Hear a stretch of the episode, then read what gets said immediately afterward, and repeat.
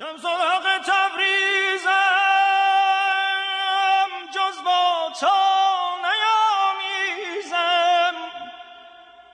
با تو نیامیزم میفتم و میخیزم. من خانه نمی‌دانم هم شمس شکر هم خطه تبریزم هم ساقی هم هستم. هم شهره و پنهانم. هم ساقی و هم هستم هم شهره و پنهانم.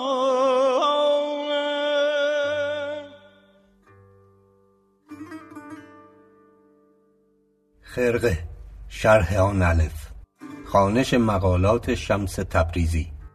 به روایت محسن بلحسنی تهیه کننده شرکت فرهنگی هنری راوش هنر.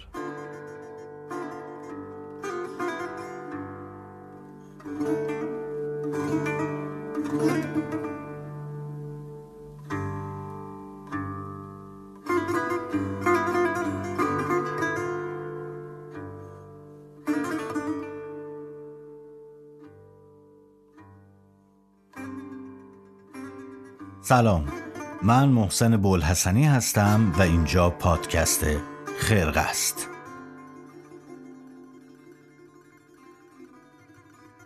خیلی خوش اومدید به دومین قسمت از فصل جدید پادکست خرقه که اختصاص داره به خانش کتاب مقالات شمس تبریزی. همونطور که احتمالا شنیدید توی قسمت قبلی درباره یک سری مفاهیم کلی که شرط لازم برای ورود به مقالات شمسه صحبت کردیم و یه سری مقدمه ها گفتیم درباره معنای لغوی کلمه مقالات و نقبی هم زدیم به استفاده شاعران مختلف. حالا از حافظ گرفته تا سنایی و خود مولانا از این کلمه مقالات و کاربردهاش که گفتیم یه سری کاربردهای در واقع مثبت داره یک سری کاربردهای منفی داره که توی شعر این شاعران نمونه رو ذکر کردیم. توی همون قسمت قبلی اشاره گذرایی هم داشتیم به نزدیکی های مقالات شمس و آثار منظوم مولانا علل خصوص مصنوی و غزلیات. اینا رو میگم که یه در واقع مروری بکنیم آن که آن چیزی رو که در هفته قبل اتفاق افتاد حالا هفته قبلم که نه در قسمت قبل افتاد و با این ذهنیت آماده بریم و قسمت جدید رو شروع کنیم. ما با این مقدمه هایی که گفتیم یک فتح بابی رو در واقع انجام دادیم تا رسیدیم به بند اول مقالات رو به صورت موجز معنیش کردیم و کمی هم پا به تفسیرش گذاشتیم. حالا با اجازه شما میریم تو این قسمت دوم شروع می‌کنیم و اول یک بار دیگه همین بند و پاره نخست مقالات رو می‌خونیم. بعدم تا جایی که ممکن بشه تلاش می‌کنیم شرح و بستش بدیم و ببینیم حالا به کجا می‌رسیم؟ شما که ما رو پست و استوری نمی کنید یعنی خرقه رو. ولی اگه دلتون خواست و این کار رو انجام دادید بدونید خیلی سپاسگزار میشیم ازتون. یه نکته دیگه هم بگم لازمه. باز تاکید کنم تکرار کنم که هر آن چیزی که در این پادکست میشنوید برگرفته از سفره گسترده استاد محمد علی موحده و وظیفه من صرفا انتقال درست موضوع و کمک به درک بهترشه امیدوارم که از پسش بر بیام چون به ظاهر کار ساده ای اما به شدت کار پرخوف و خطریه.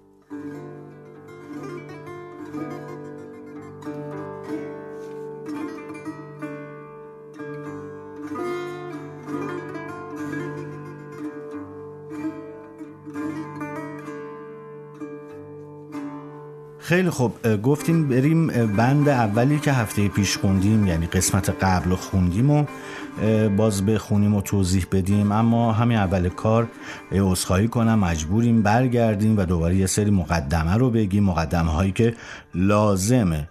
اگر ندونیم و اگر به این آگاهی درباره این مسائل نرسیم خیلی کارمون سخت میشه. اول باید بدونیم که قرار درباره کتابی حرف بزنیم که چه موضعی نسبت بهش داریم. برای چی داریم میخونیمش و در واقع حسن چرا سرکارمون افتاده با کتاب مقالات شمس؟ این آگاهی ها باعث میشه که ما یه کمی دقت بیشتری داشته باشیم یکم به جایی که اومدیم به این خونه ای که توش مهمان شدیم شناخت بهتری داشته باشیم بدونیم هر چیزی کجا قرار گرفته و چرا. بدون تردید یکی از سرفصلهای مهم این مواجهه زیبا شناسی در حوزه زبانیه. خب این روزها در واقع این روزها و سالهای اخیر خیلی دیده شده که از مقالات شمس تکه هایی برداشته شده جاهایی نوشته شده, و به صورت حالا جمله های قصار ازش استفاده شده توی شبکه های مجازی. خب این یه دلیلی داره. دلیل مهمش هم اینه که این جمله های شعرگونه یا به قول مولانا وحیاسا به شدت زیبا مهیج و خیلی عجیب غریبن و در واقع یک وجه شعرگونه ای دارن. دومین مواجهه ای که می‌تونیم با مقالات شمس داشته باشیم و خوندنش اینه که ما رو طبیعتا با جهان فکری شمس تبریز آشنا می‌کنه و چراغ رو روشن می‌کنه برامون تا بتونیم مشرب فکری و اعتقادی این آدم رو بهتر بشنویم. پس همونطوری هم که قبلا اشاره کردیم هم خوندن مصنوی بدون شناخت از مقالات و هم خوندن مقالات بدون شناخت از مصنوی تقریبا بیفاید است. این رو دقت کنید دوستان خیلی مهمه. ما هفته قبل در واقع قسمت قبل چقدر گفتم هفته قبل نه قسمت قبل به این موضوع اشاره کردیم که این مصنوی ترجمان مقالات شمسه چقدر بگه آقای مولانا که بلکه صدای تو است این همه گفتار من. بریم و یک بخش دیگه ای رو با همدیگه بشنویم درباره نوع نگاه و نوع مواجهه با کتاب مقالات شمس و متد برخورد با این کتاب. یکی از مواردی که ما می‌تونیم بهش به عنوان زاویه دید یا شکل مواجهه با کتاب مقالات شمس ازش اسم بیاریم اون بخش و زاویه زیبا شناختی این کتابه.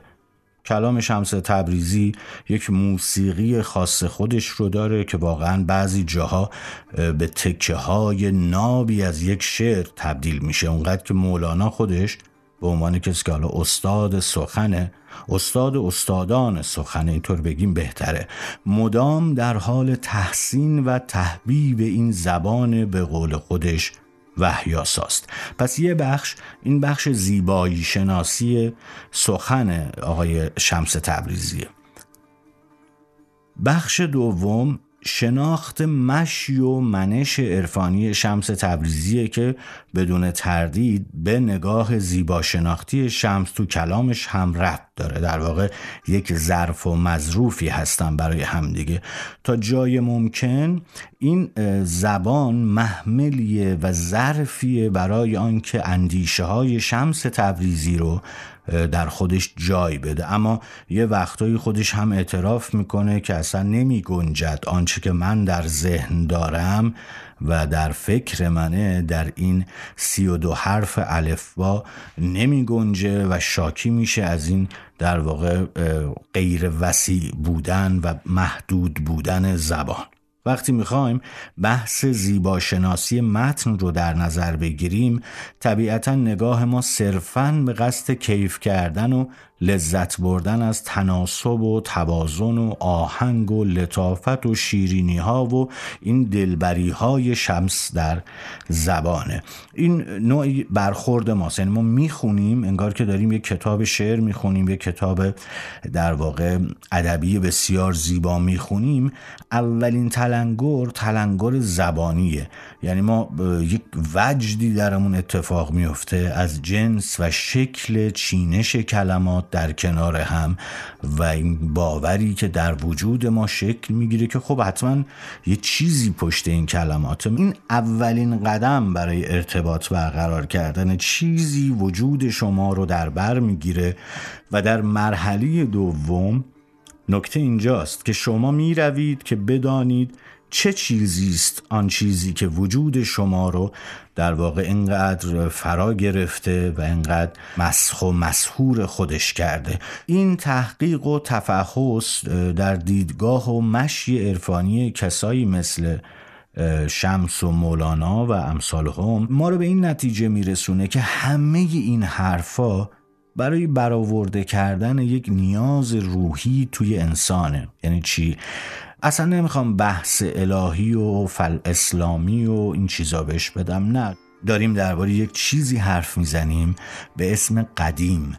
قسمت قبلی هم بهش اشاره کردیم. حالا هر کسی می‌تونه هر اسمی بهش بده. نکته اینجاست که انسان در یک لحظه های نیاز به چیزی داره که از هر آن چیزی که در ماده در جهان مادی یا این طبیعتی که داریم درش زندگی می‌کنیم این زمینی که داریم زندگی می‌کنیم توش فراری بده. حالا نگیم فراری اونو بکشه بیرون و در واقع ببرش جای دیگه ای مثل وقتی که موسیقی خوب گوش می‌کنید از زمین و زمان کنده میشید و میرید یک جایی که حتی نمی‌تونید اون جا رو تعریف کنید. کل عرفان به معنای درستش یعنی کل این عرفه عرفان این شناخت برای جدا کردن انسان از این جسم و فیزیکه و بردنش به یک جایی که به قول عرفا لاعدری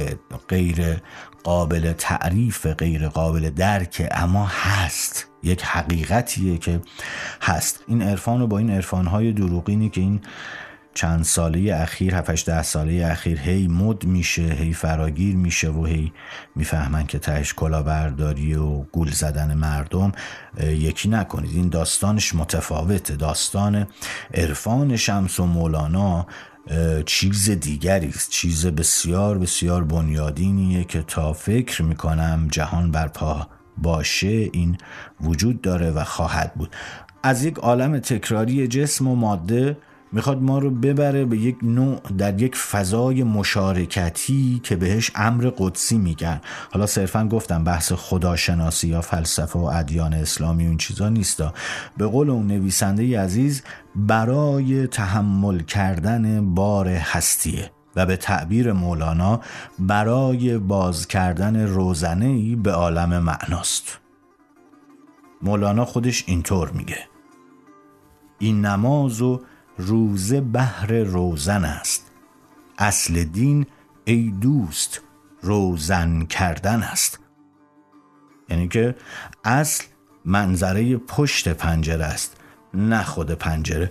برگردیم به بحثی که داشتیم یه نفس کوچیک بگیریم و اون موضع سوم بعد از زیبایی شناسی و بعد از اون در واقع وجه شناخت مشی فکری شمس تبریزی بعد از یک استراحت کوتاه بیایم و بگیم موضع سوم و در واقع موضع نهایی در برخورد و مواجهه با کتاب مقالات شمس چیه؟ باور کنید همه اینایی که دارم میگم ضروریه حتما باید دربارش بدونیم. آی رفتم به طبیب جان گفتم که ببین دستم. هم بیدل و بیمارم هم عاشق و سرمستم. گفتا که نه تو مردی گفتم که بلی. اما چون بوی تو بشنیدم از خاک برون جستم. صد جام بنوشیدم صد گونه بکوشیدم صد کاسه بریزیدم صد کوزه درش کستم. بازان شه روحانی می‌خواند به پنهانی بر میکشدم بالا. شاهان از این پستم امروز چنان مستم. که خیش برون جستم. ای یار ای یار ای یار ای یار به چش دستم. اونجا که تو اونجایی برکش برکش برکش از این پست موضع سوم و البته اصلی که می‌تونه مجموعی از این دوتا نگاه باشه رو میشه بهش اون نگاه محققانه منتقدانه و یا پژوهشگرانه نام داد. همه ما در واقع منی که اینجا نشستم و برای شما صحبت می‌کنم سعیمون اینه که در این موضع باشیم یعنی چی؟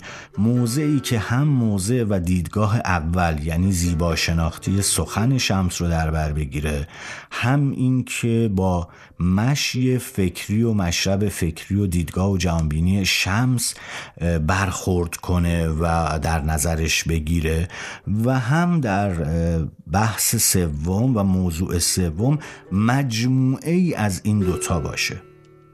یعنی ما موضع سوممون اینه که چرا یک شمس تبریزی وجود دارد که اینقدر زبانش زیباست؟ و که چقدر زیباست؟ و چقدر کیف میده؟ مشرب فکری که این زبان وسیله است گاهی برای گفتن اون مشرب فکری چیه و چطوره و تا کجاش میشه رفت و مجموعه ای از اینها در واقع شمس تبریزی رو برای ما ترسیم می‌کنه که حالا ما باید بهش بپردازیم که از کجا آمده و کجا رفته و چی به جا گذاشته از خودش. هرچه به این مرحله سوم نزدیکتر بشیم به درک نادانی و ناتوانی خودمون بیشتر پی می‌بریم و سکوتمون طبیعتا باید بیشتر بشه. اینجاست که آدمی مثل سعدی مسئله رو تو یک سطر خلاصه می‌کنه و میگه آن را که خبر شد خبری باز نیامد. یعنی کسی که بیشتر فهمید بیشتر سکوت کرد. به هر صورت همه اینها یعنی دل سپردن ها و مداومت های ما باعث میشه تا قناعم حاصل از درک و دریافتی که بر پایه علم و مطالعه و آگاهی و البته در کنار شهود شخصیه به تجربه های زیبایی شناختی و عرفانی ماندگاری تبدیل بشه و بالاخره تأثیر در وجودمون بذاره و یک نوری یک حال خوبی یک انرژی خوبی درونمون ایجاد کنه. اصل مسئله اینه.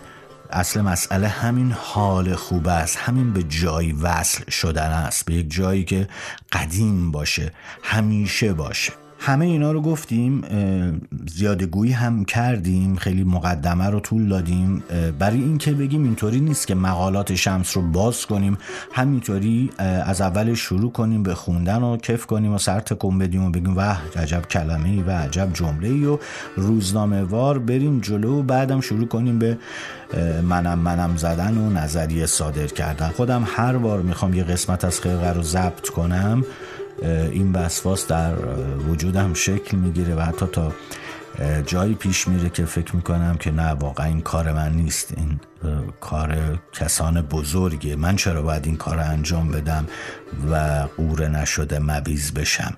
ولی به صورت خب حالا به همین جایی می‌رسیم که میشنوید حرفم اینه که بیایم مصنوی رو و مقالات رو کنار همدیگه بگذاریم این دوتا کتاب رو از همون صفحه اول باز کنیم و نگاه کنیم. فقط نگاه کنیم. یک سری رازها بین این دوتا کتاب وجود داره. یک سری مشابهت ها بین این دوتا کتاب وجود داره که این رازها و ظرائف در واقع خوندن مصنوی و خوندن مقالات رو برامون شیرینتر و جذابتر می‌کنه. بریم وارد این بحث بشیم. مقدمه خیلی خیلی طولانی دیگه بس.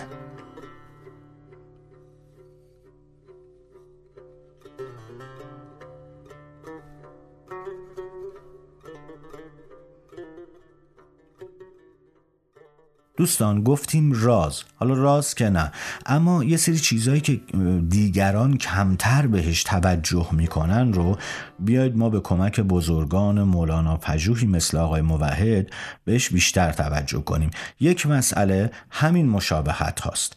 مشابهت هایی حتی به لحاظ ساختاری و حتی به لحاظ موضوعی.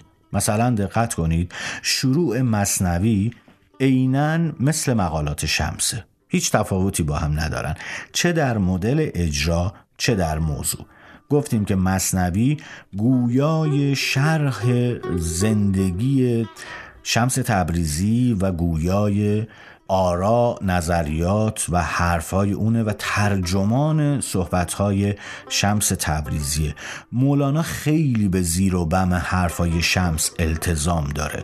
این رو هم در ذهن داشته باشید که طبیعتاً مقالات شمسی که دست ماست خب همه مقالات شمس که نیست اون مقداریه که به دست ما رسیده و حتما بخشی از حرفهای شمس نوشته و مکتوب نشدن. حالا می‌تونه دلایل زیادی داشته باشه از جمله آشفتگی زندگی شمس تبریزی تو قونیه و جریان هایی که حالا اتفاق افتاد و ما تو فصل اول خرقه دربارهش صحبت کردیم.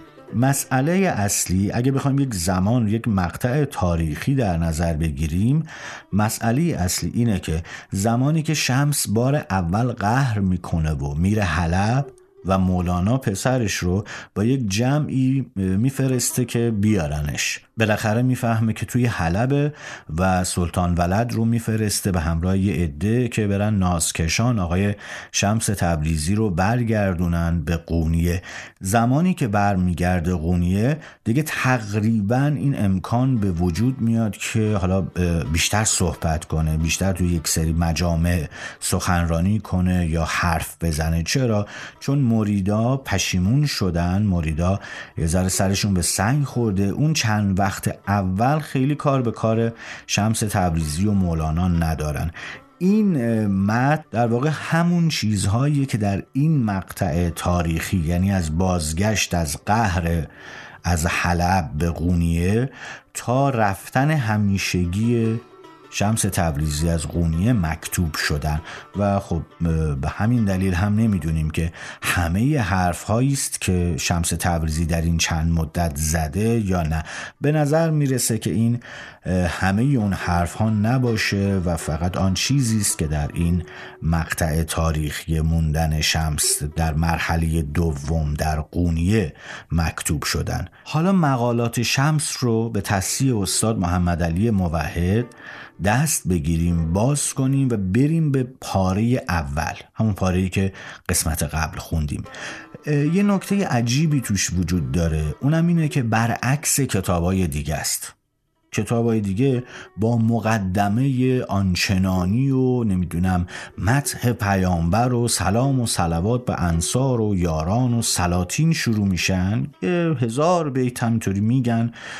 یا هزار سطر میگن تا برسن به اینکه حرف اصلیشون رو بزنن. شمس تبریزی در مقالات هیچ کدوم از این مقدمه ها رو نداره. یه راست و به هیچ مقدمه ای میره سر اصل مطلب. اون موقع رسم بوده اصلا. این مقدمه ها این مقدمه نویسی ها رسم بوده و به قول استاد موحد حتی وقتی فردوسی می‌خواد از زبان سعد عبی وقاس تعریف کنه و بگوید که ایشون یک نامه ای رو از اردوگاه عرب ها به رستم می نویسه کلی اولش مقدمه چینی می‌کنه. یه جاهایی اصلا حرف از بهشت و جهنم و این چیزا می‌زنه. ولی شروع مقالات شمس با یک سنت شکنی بزرگ همراهه. هیچ مقدمه ای نداره و یک راست میره سر اصل مطلب که اگر از جسم بگذری و به جان رسی به حادثی رسیده باشی.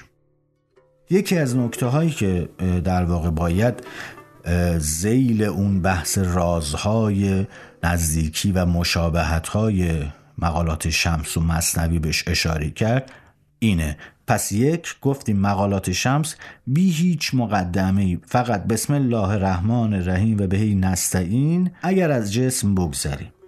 خیلی سریع توی مصنوی هم درست همینه.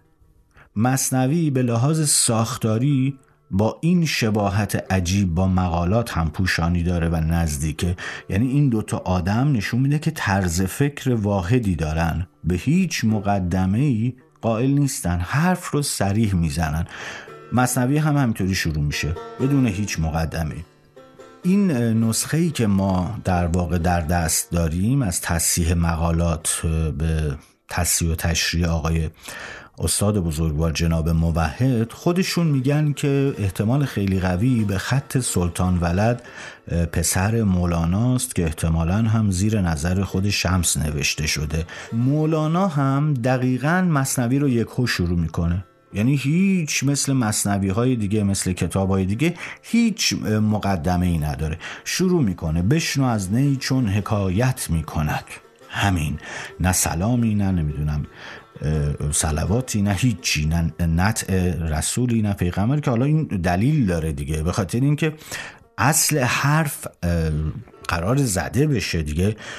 به قول معروف هرچه می‌خواهد دل تنگت بگوه. نیازی نیست آدم این همه مثل ما دیدید چقدر تعارفی هستیم. شما این مقدمه ها رو تعارفات اون موقع بدونید. نیازی به تعارف نیست. اصل حرف مشخصه. این به لحاظ ساختاری یک شباهت در واقع موضوعی هم دارن که اینها هم جالبه. پس شباهت ساختاریشون بی مقدمه شروع شدن و سریع رفتن سر اصل مطلبه اما به لحاظ موضوعی چی؟ به لحاظ موضوعی چه مشابهتی با هم دارن؟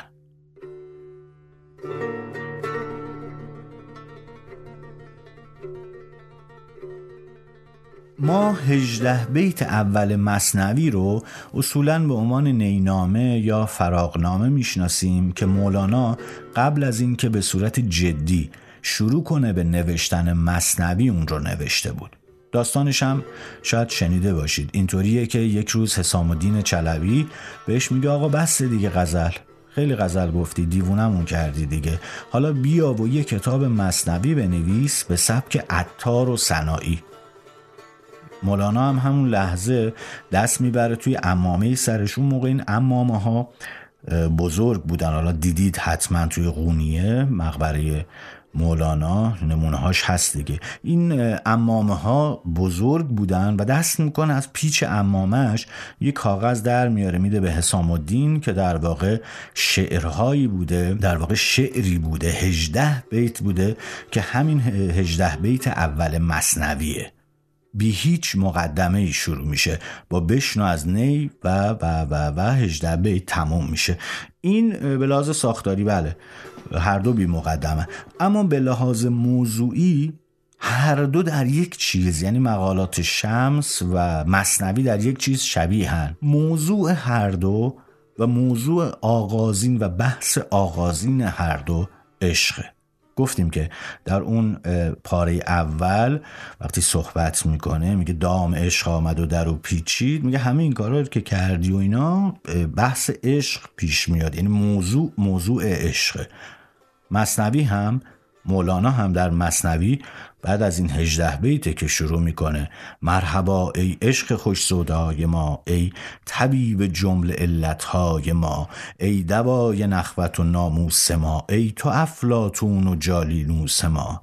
هر که را جامز عشقی چاک شد اوز عیب و حرس کلی پاک شد. عشق می‌گوید به گوشم پست پست سید بودن خوشتر از سیادی است. پس هم به لحاظ سبک و ساختاری نوشتاری و هم به لحاظ موضوعی مصنوی و مقالات کاملا شبیه هم هستند. بی مقدمه شروع میشن و یک راست میرن سر موضوع اصلیشون که عشقه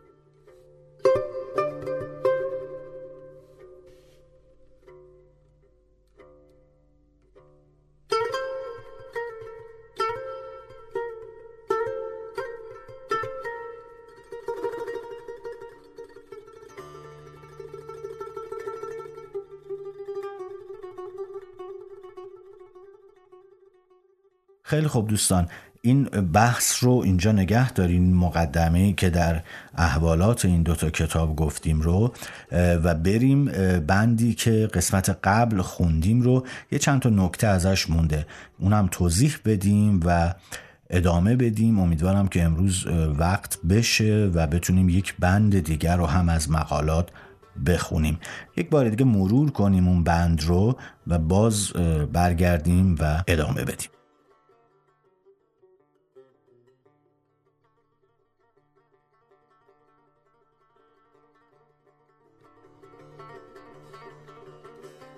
اگر از جسم بگذری و به جان رسی به حادثی رسیده باشی.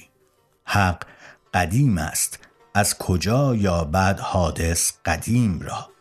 مال التراب و رب الارباب. نزد تو آنچه بدان بجهی و برهی جان است. وانگه اگر جان بر کف نهی چه کرده باشی؟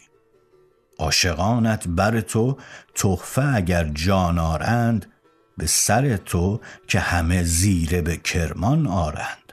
زیره به کرمان بری چه قیمت و چه آبرو یارد و چه نرخ؟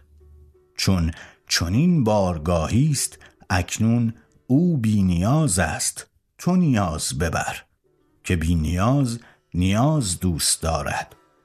به واسطه آن نیاز از میان این حوادث ناگاه بجهی.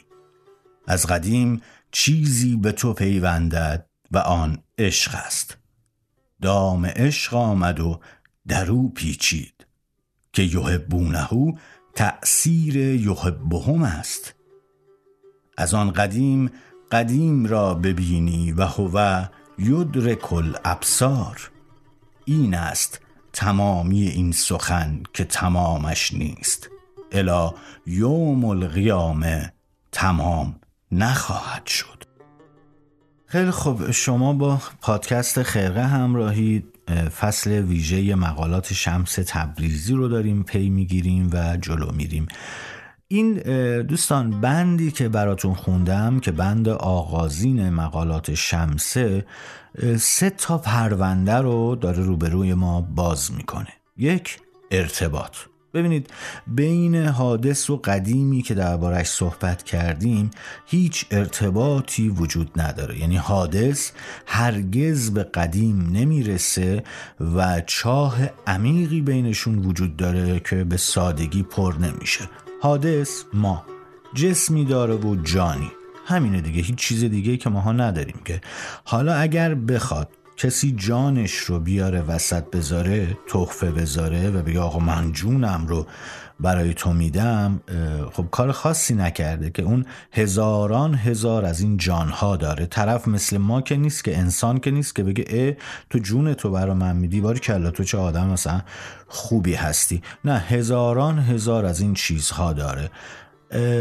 گفتیم نکته اینه که این جون چیز با ارزشی نیست چون جان ما هم حادث دیگه و اصلا یک جانی که حادثه و یک روز نبوده حالا هستش و بعدها نخواهد بود. چه ارزشی داره درباره یک در برابر یک ذات قدیم؟ هیچی. حادث چیزی رو باید تحفه ببره چیزی رو باید تقدیم کنه که ارزشش رو داشته باشه دیگه. به خاطر این یعنی می‌خواد ببره یک ارتباطی برقرار کنه. این آدم این حادث می‌خواد بره بگه آقای قدیم بیا با من رابطه برقرار کن دیگه به قول امروزی ها بیا با هم relationship بزنیم دیگه. چیکار کنم؟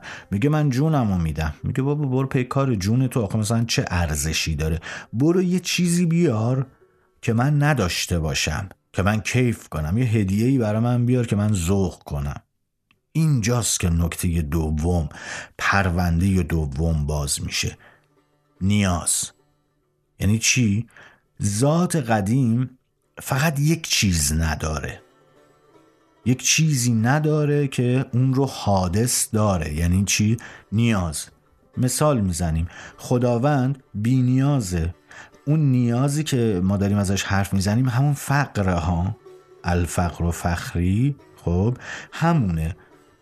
به عربی در واقع فقر گفته میشه و به فارسی نیاز. اما دیدید بعضی کلمه ها انگار دیگه کاربرد ندارن کارکرد ندارن.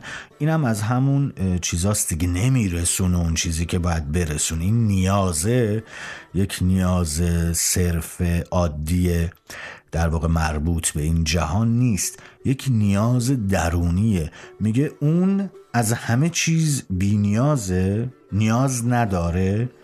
و تو نیاز داری نیازمندی هستن. خب کسی که چیزی رو داره برای کسی که چیزی رو نداره می‌بره. حادث چیزی نداره عرضه کنه جز همین نیاز. پس این نیاز رو می‌گیره دستش و میره اونجا. میگه استاد چیزی آوردم که تو نداری این نیاز تو نداری. حال می‌کنه. راحت بگیم. حال می‌کنه به خاطر اینکه این مهمون باهوش ورداشتی یک هدیه ای رو ورده که اصلا نیست در بساتش و نیازه. وقتی این اتفاق میفته وقتی این بار در واقع راست میشه این بار فراهم میشه و این محفل برگزار میشه این مهمونیه این جشن تولده این هر چیزی که اسمشو بذاریم برقرار میشه همه کادوهاشون رو باز می‌کنن. اون کسی که نیاز ورده گل مجلس میشه. چون انقدر باهوش بوده یه چیزی ورده که همه میگن اه چرا به فکر ما نرسید. و اون وقتی نیازش رو در واقع تقدیم می‌کنه ارتباط ارتباط به واسطه نیاز برقرار میشه و نتیجه بالاخره باید یک نتیجه ای داشته باشه. اون موقع است که آقایی که اون ور داستان ایستاده اون قدیمی که اون ور داستان ایستاده خوشش میاد و وقتی خوشش اومد یه حرکتی انجام میده. دام عشق آمد و درو پیچید. عشق بهش میده. اون حادث انتخاب میشه حالا که محبوب اون ذات قدیم بشه و بسات عشق براش فراهم میشه. بسات عشق دام این دام و تلهی که ما میگیم کارکردش کارکرد مثبتیه اینجا. یعنی اینکه شما یک دامی پهن می‌کنی بر یه نفر که طرف بهتون توجه کنه دیگه. خب این دامه قشنگه دیگه تا جایی که حالا انسانی باشه و درست باشه. عشق پای تو پیچیده میشه و مثل یک تناب تو رو میکشونه اون ذات قدیم به سمت خودش. به باور بسیاری از شاعرها، عرفا و حالا نویسنده ها از قدیمی ها تا امروزی هایی مثل شهریار جایی که ما درش زندگی می‌کنیم عالمی که ما درش زندگی می‌کنیم بهش چاه طبیعت گفته میشه که انسان در قعرش گیر افتاده و باید راهی پیدا کنه که از این چاه بیرون بیاد.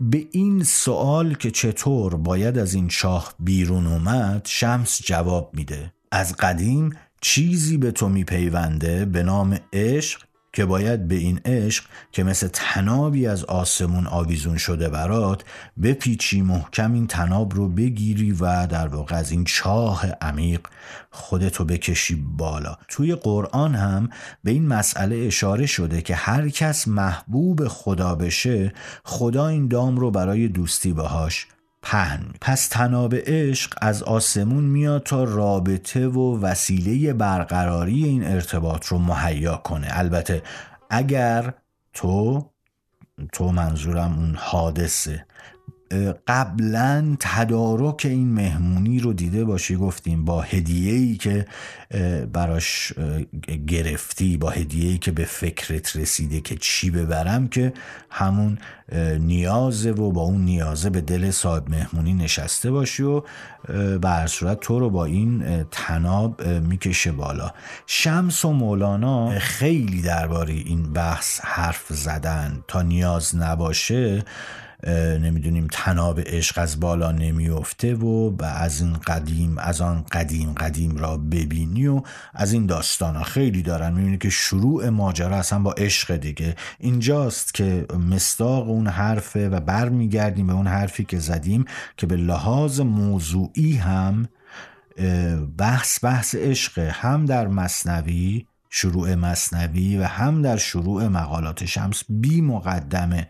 هیچی لازم نداره. هر چه می‌خواهد دل تنگت بگو و دل تنگ این دوتا بزرگوار همون اول گفته آقا عشقه هر چیز غیر از ایناست باید بریزی دور و اصلا به درد نمی‌خوره.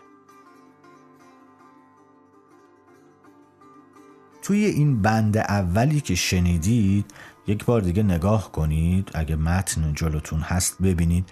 دو بار از کلمه جهیدن استفاده شده. دوستان ما جهیدن رو اصولا کمتر استفاده می‌کنیم. یعنی چی؟ یعنی خب جهیدن با فعلهایی مثل سقوط کردن افتادن و اینا فرق داره. افتادن و سقوط و چیزهایی از این دست انفعالی یعنی ما منفعل هستیم. ما قرار می‌گیریم در اون موقعیت و یه دفعه مثلا سقوط می‌کنیم میفتیم نمی‌تونیم کاری انجام بدیم که. اما بحث جهیدن یک بحث ارادیه. یعنی میگه ما یه جایی می‌خوایم بریم و از روی یک جوی آبی یه چاله هر جایی بپریم بجهیم پس میایم یه ذره عقبتر تمام قوامون رو جمع می‌کنیم فاصله رو در نظر می‌گیریم نمی‌دونم نقشه می‌کشیم که با چه قدرتی با چه شرایطی بپریم که از روی این جوه رد بشیم. جهیدن فعل ارادیه. تو شمس هم می‌بینیم که این مسئله وجود داره و این یکی از مستاقهاییه که میگیم شاعرانه از کلام شمس به خاطر اینکه در یکی از این مستاقها به کلمه به جایگاه کلمه به شدت دقت می‌کنه و اهمیت میده. مولانا هم همینطوره. مثلا حالا یه سری کلمه ها هستن دیگه امروز همه چیز رو شبیه همه چیز می‌گیریم دیگه. یعنی کلماتون بار معنایی خودشون رو از دست دادن دستمالی شدن. مثلا فکر می‌کنیم که درستی نیکویی خوبی همه اینا مثلا یه معنی داره. هیچ فرقی هم با هم نداره. خب اگر یه معنی داشت و چرا مثلا سه تا چهار تا پنج تا کلمه مترادف شبیه هم آورده شده؟ میگیم مترادف اما اینها با هم تفاوت هایی دارن که عین این تفاوت های بجهیه و در واقع با کلمه های دیگه ای از این جنس. یه چند تا نمونه با هم بخونیم. گفتیم که آقای شمس تبریزی میگه از آنچه بجهی و برهی جان است. مولانا چی میگه؟ خاج بجه از جهان قفل بنه بردهان قدیما این کلیدا کلیدای خونه ها و اینا اینا زبون دار بوده و شبیه پنجه مثلا یه دست بوده. منظورش اینه که قفل گشایی کن دیگه. یا یه جای دیگه میگه بجه بجه ز جهان همچو آغوان از شیر. گرفتمش همه کان است کان بکین کشدا. من خاک دژم بودم در کتم عدم بودم آمد به سر گورم عشقت که حلا برجه. یعنی بلند شو با تمام وجودت بلند شو. جان بر او بسته شد و لنگ ماند زانک از اینجاش برون جست نیست. نمی‌تونه از اینجا جست بزنه بیرون. یه جای دیگه میگه فاش شد این عشق تو بی قصد ما. بند به در رید ز دل. جست. جست. فعل ارادی جهیدن و جستن دیگه یعنی تموم شد. چند کلمه بعد هم میگه از میان این حوادث ناگاه بجهی. حوادث رو میشه جمع حادثه ها و اتفاق ها معنی کرد اما با حرف اول شمس که درباره حادث و قدیم حرف می‌زد یه کمی فکر می‌کنم که بهتره که همون جمع حادثات و در واقع حدوث معنیش کنیم و در نظرش بگیریم. چیزی که باش میشه بجهی به عالم قدیم که عشق. آن که ارزد سید را عشق است و بس. لیک او کی گنجدن در دام کس. تو مگر آیی و سید او شوی؟ دام بگذاری به دام او روی. عشق می‌گوید به گوشم پست پست سید بودن. خوشتر از سیادی است. چقدر قشنگ این سید بودم میگه آقا همیشه لازم نیست تو بری شکار شکار کنی. یه دفعه وایسا که سید باشی سیدت کنن. شکارچی بیا تو رو سید کنه حالشو ببری. حالا دقت کنید به بحث پیچ و دام و تله و این چیزهایی که گفتیم توی این شعرهای مولانا که به صورت مستاقی براتون می‌خونم. به کار خیش می‌رفتم به درویشی خود ناگه مرا پیش آمد آن خاجه بدیدم پیچ دستارش. اگرچه مرغ استادم به دام خاجه افتادم دل و دیده بدو دادم شدم مست و سبک بارش. یا در غزلی دیگه دقیقا همان چیزی رو که آقای شمس تبریزی بهش اشاره می‌کنه رو میاره دیگه. خدای عشق فرستاد تا درو پیچیم. که خدای عشق فرستاد تا درو پیچیم. که نیست لایق پیچش ملک تعالی را. به هر صورت منظور شمس توی این بند اول معرف کلیات جهان بینیشه هی میگه میگه ادامه میده. یک بسته اولیه رو فراهم می‌کنه تا برسه به حرفی که می‌خواد بزنه و اصل حرفه هم همون سطر این دام عشق که میپیچه. میگه بنده که نمی‌تونه برای خدا دام بذاره. اصلا نیست در شعنیت خداوند نیست این دام و این چیزا مال بنده است مال موجوداتیه که همه حادث هستن. خیلی ساده است دیگه. کلیت ماجرا در واقع این که میگم ساده منظورم ساده نیست دیگه. اینکه دیگه چیزی نداره هرچی نگاه می‌کنم همه مسائل رو گفتیم.